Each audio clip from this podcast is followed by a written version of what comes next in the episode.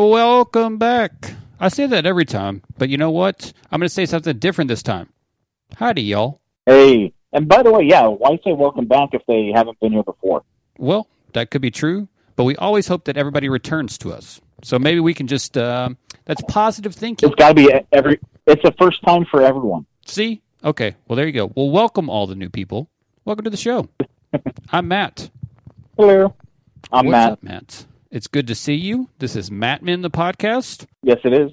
We've got uh, multiple technologies going today. I see Matt's beautiful face. Yeah, it, it's room. it's almost it's almost too much for my brain. I know.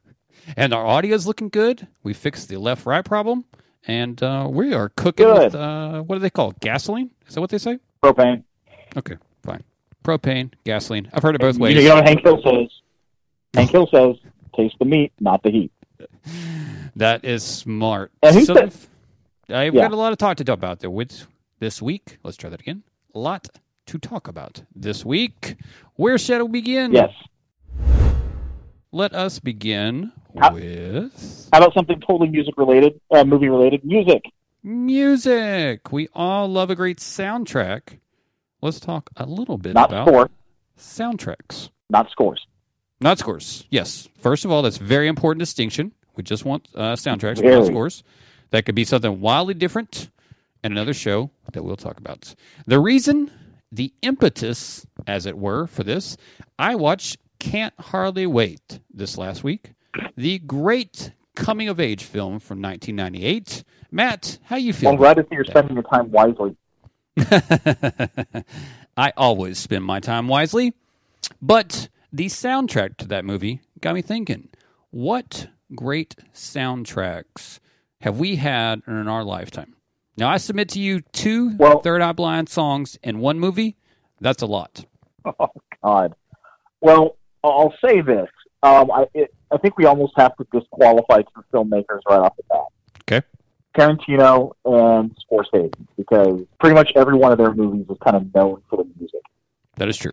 Like, Um, can you imagine Goodfellas without all of those songs? No. But, you know, Right. sometimes maybe he should not always use the one Rolling Stone song. That'd be nice. It's not just him. It's not just him. I agree. It's Just giving him a hard time. We love you. Oh, I forgot about the best one when we were making the list. I'm going to throw out the best one ever. Well, it's impossible because The oh, Bodyguard is the best ever. But you go for it. No. Oh, brother, where art thou? Okay, talk to us about this movie. I don't think I've actually seen this Okay. movie. You've never seen Oh, brother? No.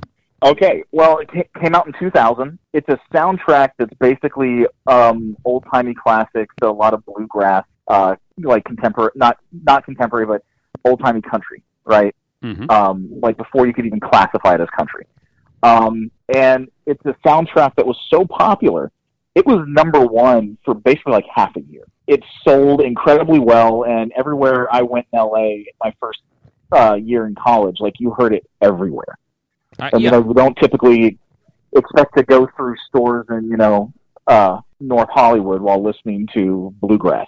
it was such an Im- impactful. I mean, didn't it get uh, Yeah. Grammy Awards? Wasn't it up for some of those? Yeah, I think it won for Man of Constant Sorrow. And that is impressive because there's not many soundtracks that can do that. Like, for example, The No. Bodyguard. Now, Stop it with the bodyguard. We well we talk about it a lot because it's an important movie but i think it's very important now because that movie is nothing without that soundtrack. I mean the soundtrack everything about that movie go. And that's thanks to Well, what that's the only thing that people know from the movie. that's true but i can tell you every scene from the movie but that's beside the point. But um, you know, we, we can't talk about soundtracks unless we talk about the Granddaddy, hit me. The one that kind of invented that invented the use of music in this way in a movie, and that's American Graffiti, which still has one of the best soundtracks of all time. Like, I mean, it's just perfection. If you've ever been to Mel's, you know, you, you've heard it all. now i feel like that there's more of that story so give us a little bit of background how that ended up uh, being a quintessential soundtrack movie Well, basically, when they pitched this movie to people, it was such a novel concept that they were going to have all these songs, but you know, people weren't going to be singing them. They were just going to be like playing on radios in the background. Mhm. They actually had to pitch it to them as it's a musical, but you're not going to sing. that is And I some kind of believe, um, what was it? Uh, music supervisor was uh, that credit. I believe was created for the movie. that is unbelievable i mean it's food true Yeah. but it's unbelievable So you know, you've got Lucas, you know, already changing the art form of uh, film before he even thought about Star Wars. Right. He's pretty good, that guy. And the funny thing is, yeah, and the funny thing is that whole movie was basically done on a dare. Um, he was, I think it was uh, a Coppola who said, "I bet you can't make just a a fun uh, teen comedy," and that's what he made. One of the ones that I think uh, maybe just more towards our generation, but Dangerous Minds.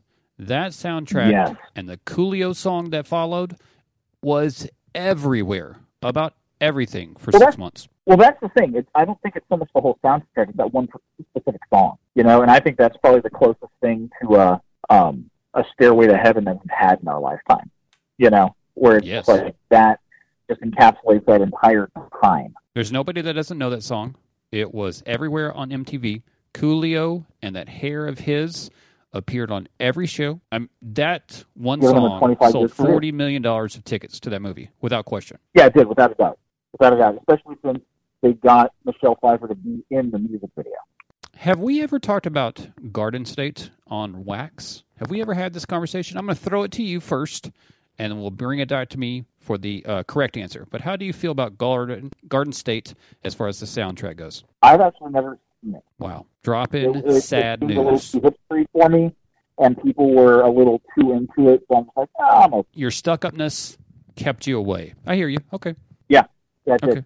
Okay. What else you got on that did. list? But then again, it was also the same kind of people that went crazy for Moulin Rouge that were going crazy for it, and I hated Moulin Rouge. So it's like, oh, if they like that, I'm I'm okay with that. Well, that's ridiculous. Uh, Almost Famous. That's one of the ones on the soundtrack list that was so important to Cameron Crowe that the first shot of the movie is picking through records, and then like it took him a month to figure out what order the records were going to go into. I I was actually about to say, I think the the music was more important to him than the actual script because the movie itself, like as a film, I don't think holds up as well as thought it would when it first came out. But the soundtrack's still great, and anytime someone our age hears Tiny Dancer, they're going to think of one of two things. They're going to think of Hold Me Closer, Tony Danza, or they're going to think of that scene from Almost Famous. Yes, the Almost Famous scene I will think of that way. I shall sing it now. No, I'm just kidding. We can't afford that. No, no, don't. Um, Yes, and I, I've, I've got to mention, you have a Scarface on I here. do. and I think that's another case where the uh, the soundtrack is definitely better than the movie because the movie's uh, not good. It's But uh, They also it's talk probably about the best trash ever. That's true. So um, in the '90s, I believe, um, some rappers got together and tried to redo the soundtrack for Scarface to update Oh, yeah. it. Uh, I think that may be one of the few films, if the only film in history that's ever done that. Yeah. that's kind That's of weird. one that actually I, I- don't think would be uh, that that wouldn't be a bad remake now. No, I definitely think you could do that. Um, so we got 30 Now, seconds now, left. now here's the thing though: all the Oh, movies ahead. we, all the movies we talked about are fairly old. Like we're talking like 17, 18 years. Yes, but their two movies, thankfully, are carrying this torch of great soundtracks forward. And Guardians of the Galaxy, has just blown it out of the water with that. Yeah, they have. Yeah, when I saw the the track list for Guardians of the Galaxy Volume Two before the movies came out, I'm like, there's some odd selections. And then you're in the theater watching it, and they're going to you know the planet. And it starts playing George Harrison's "My Sweet Lord." And it's like, well, this is just heavenly, pun intended. Absolutely. And what's the other one? Oh, that's why I was going to say those two. Oh, I Guardians of the Galaxy Volume One and Two because they didn't drop the ball. You know, it was just as good. any love for Baby Driver?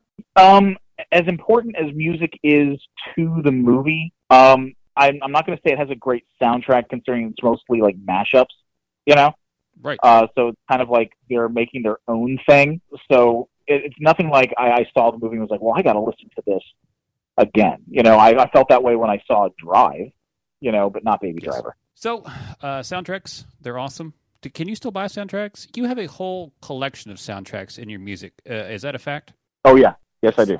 Matt's library is filled that's with them. That's kind of exclusively that's exclusively like what I bought in the nineties. Nothing wrong with that. Speaking of 90s, or something to that effect, Brian De Palma has a mad, weird, odd, strange, peculiar new movie coming out. And let's talk a little bit about the man, the myth, the legend that is Brian De Palma. First of all, where does he stand in your director pantheon? Man, I don't know. Like he's literally all over the place because you know for everything that he does that's amazing. Like you know, I love Carrie. You know, Yes. you have something like Scarface, which is probably his most famous movie. I'm gonna say, but it's also like it's it's utter trash. But I think it was supposed to be that way. Yes. You know, but he also has Black Dahlia, which is crazy. Mission to Mars, which isn't that great, but I, I kind of enjoy. Um, the first Mission Impossible, which nobody remembers, and Hmm. that one actually I think's been has been remembered a little more positively because when it first came out, people didn't like it as much as they like it now. But I kind of like his early stuff. Um, I really dig Phantom of the Paradise, and that's a weird flick, man. Uh, where do you stand on uh, Blowout? Is that his best? Um, I would, I, I, I think Carrie is probably his best, or Okay. Carlito's Way. Um, got nothing against Blowout, but he's got this really weird ability to make terrible, trashy movies seem better than they are, like The Untouchable. Oh, without a doubt. And that's what he loves to do. He loves to make people uncomfortable. He loves to make madness, I think, sometimes. Uh, this new movie that people have talked about have not talked about it in very glowing ways. Uh, they definitely think it's a mess in some ways. I literally yeah, haven't heard of it until way. you told me. Exactly. That's the other thing. Until you told me know. about it, I didn't know that it was coming out. And it's like, oh, Jamie Lannister's in this. I don't care. tell people Brian De Palma his history. I mean, he is connected with the greats. He, him and Spielberg and Scorsese and all these guys were making films together, supporting each other, doing all that stuff. Tell the people how intricate he was to that team. Well, I don't. Well, I don't think he's as as intricate as um like the main three. You know, when you have Coppola, Spielberg, and Scorsese. Mhm. I I, I kind of consider him in the same vein as John Milius, where he probably had more influence behind the scenes than we we see. You know, Right. like there were probably a lot of dinners or lunches where he said, "Oh, this would be cool," and it ended up in the movie. Because if you take a look at his canon, he's got he's got a lot of famous stuff that just isn't as good as the other guys. But everyone talks about him as being one of the all-time greats. So I don't know. Like he's a really kind of I'm I, I feel conflicted about him and his work. I don't have anything against him.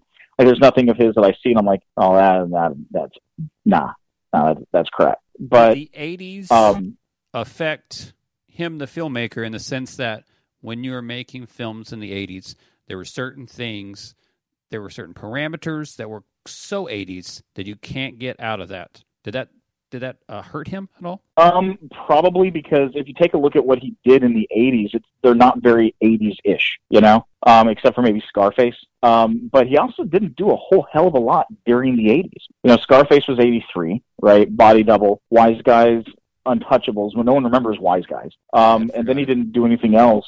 Yeah, until you know, Raising Cain and Carlito's Way, and those were the early '90s. You know, so it's not like Spielberg where he was cranking like out, cranking out like two movies a year. You know. Yeah, he was more towards the um, Tree of Life guy, uh, Malick, than uh, Spielberg. Yeah, although he's not going like 19 years between movies, but yeah.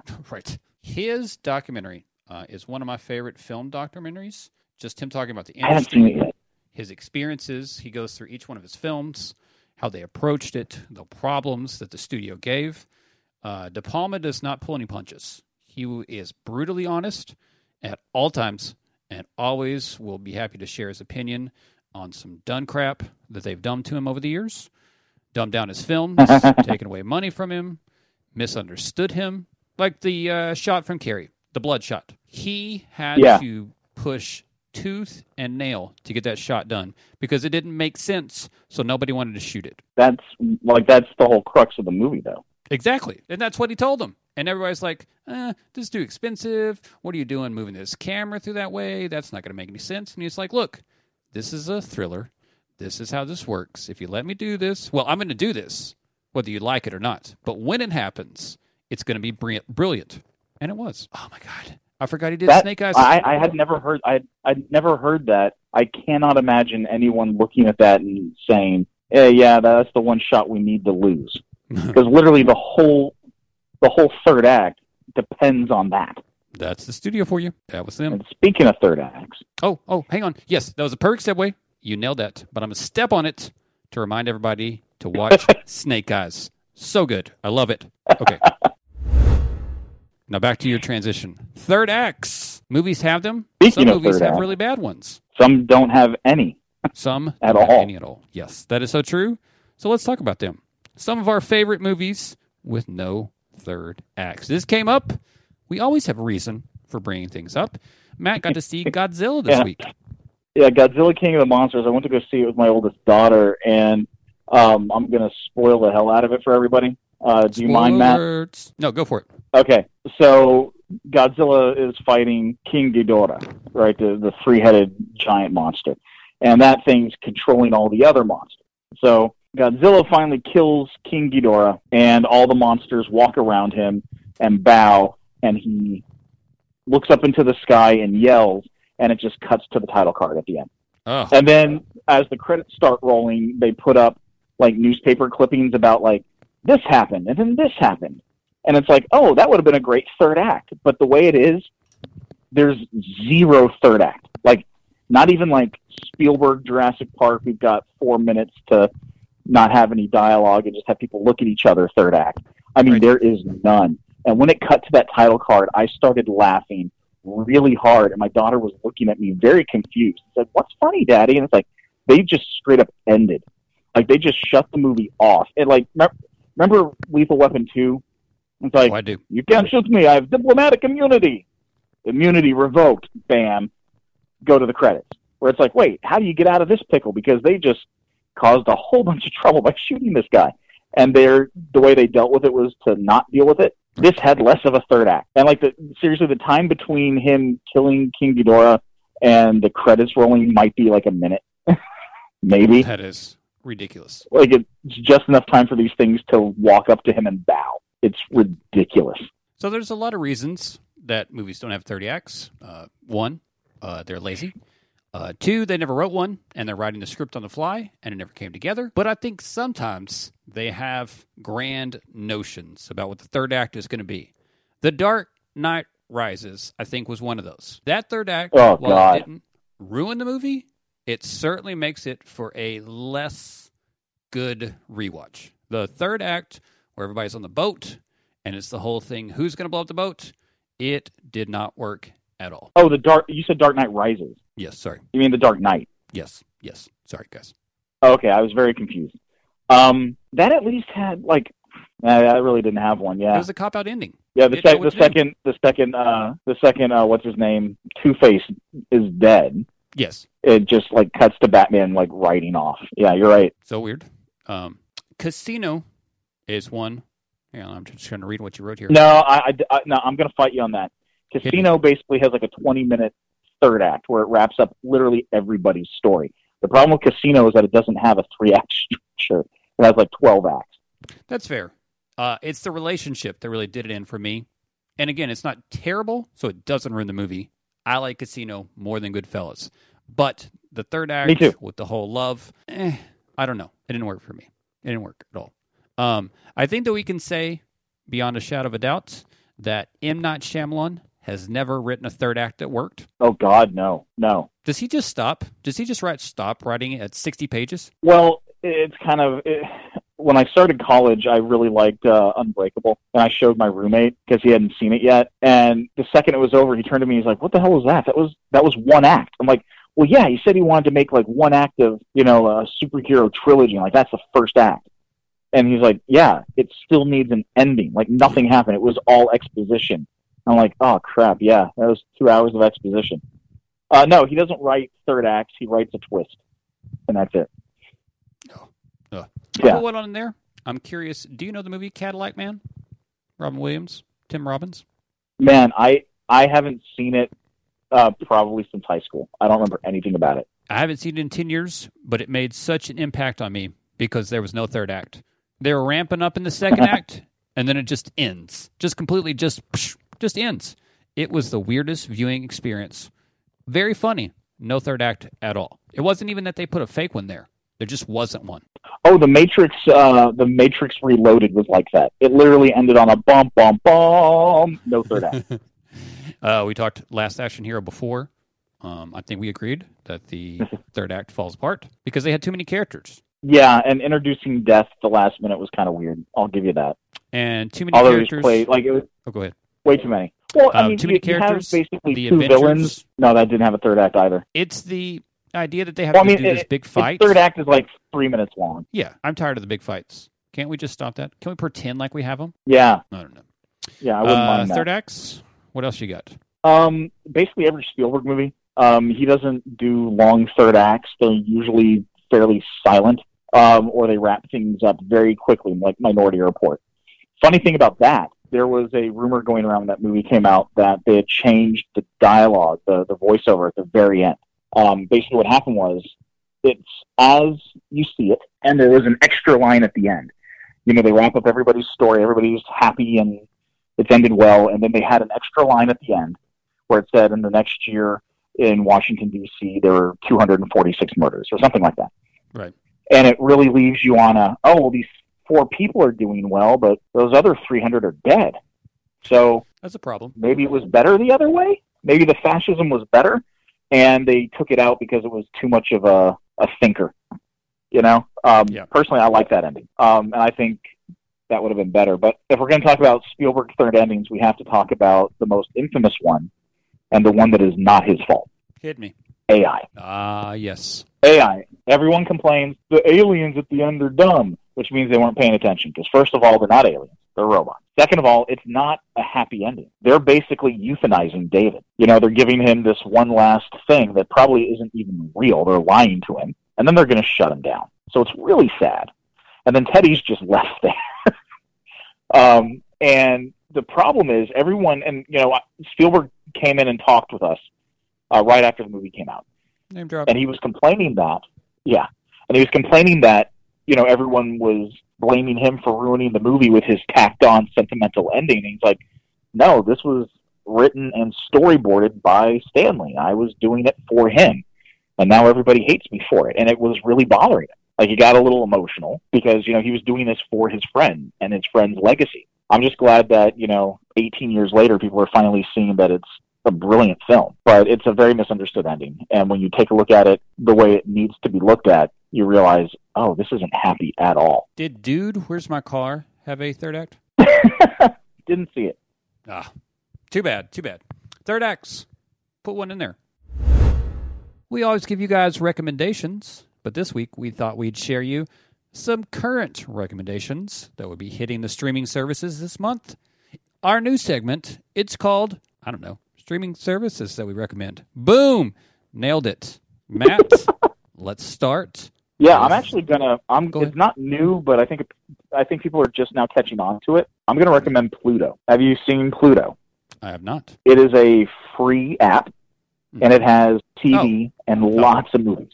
Yes. They even they have 24 hours a day of uh, Mystery Science Theater, which is fantastic. They have 24 hours a day of The Asylum. So if you tune in, you might check out one of my movies that I want. And Um, they have 24 hours of Dog the Bounty Hunter. Oh, the best channel they have. It's my absolute favorite channel. It's 24 hours of um, a camera on the front of trains in Europe, going through like just mountainsides covered in snow. That's all it is. God, you're such an insomniac. Just a live feed. Yeah, it's fantastic. Unbelievable. You can Uh, see parts so- of the world that we'll never see. Yeah, that's true. Prime has some new offerings this uh, week. One of which I think we've talked elephant before on the show, haven't we? Yes.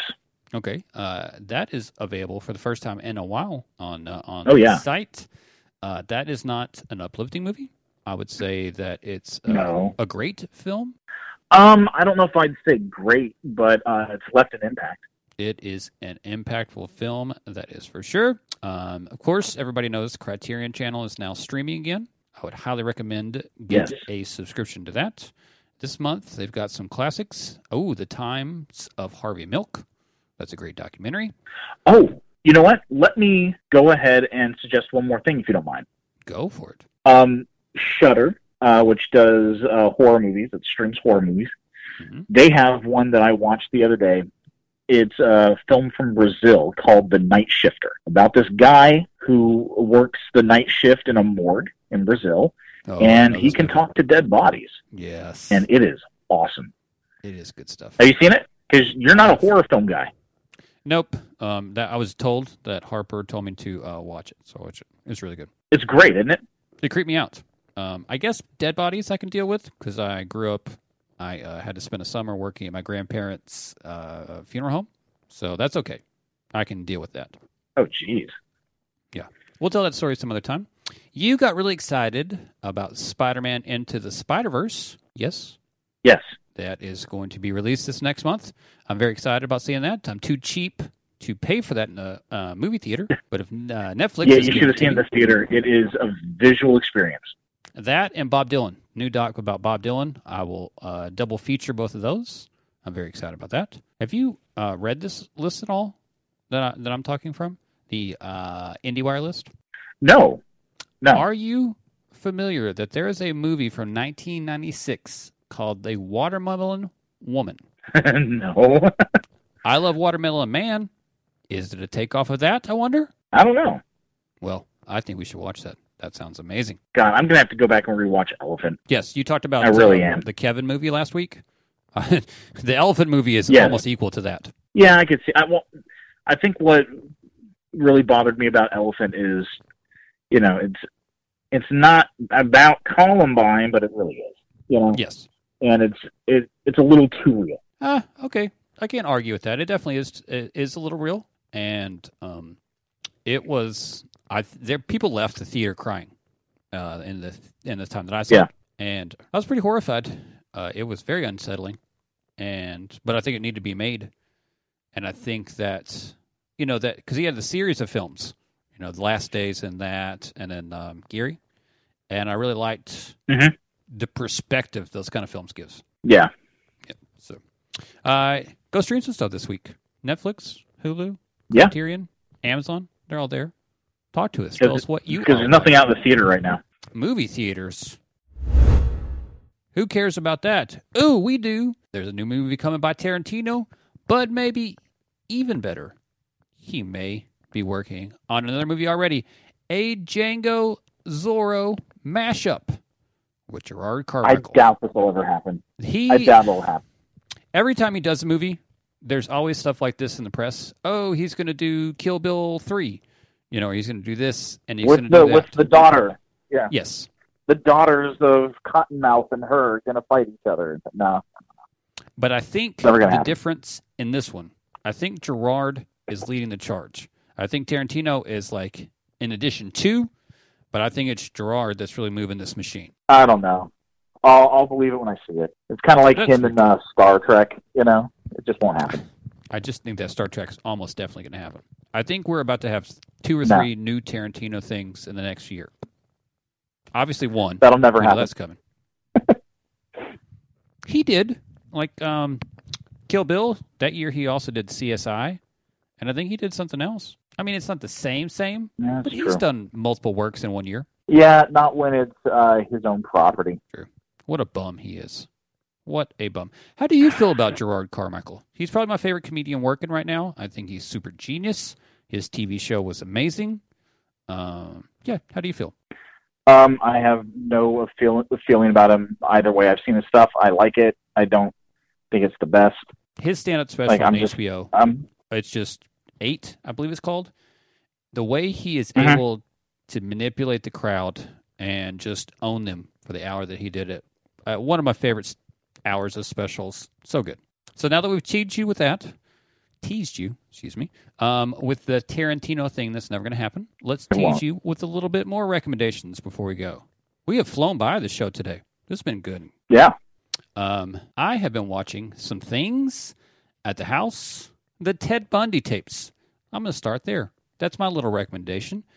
If you like creepy serial killers that might be sexy, the Ted Bundy tapes is just what you were Yeah. looking for. yeah. I'm I'm gonna have to go with uh, uh, the Night Shifter because that one was surprisingly good. I am going to watch the Zac Efron Ted Bundy movie. I haven't watched that yet. I just stuck with the tapes at first.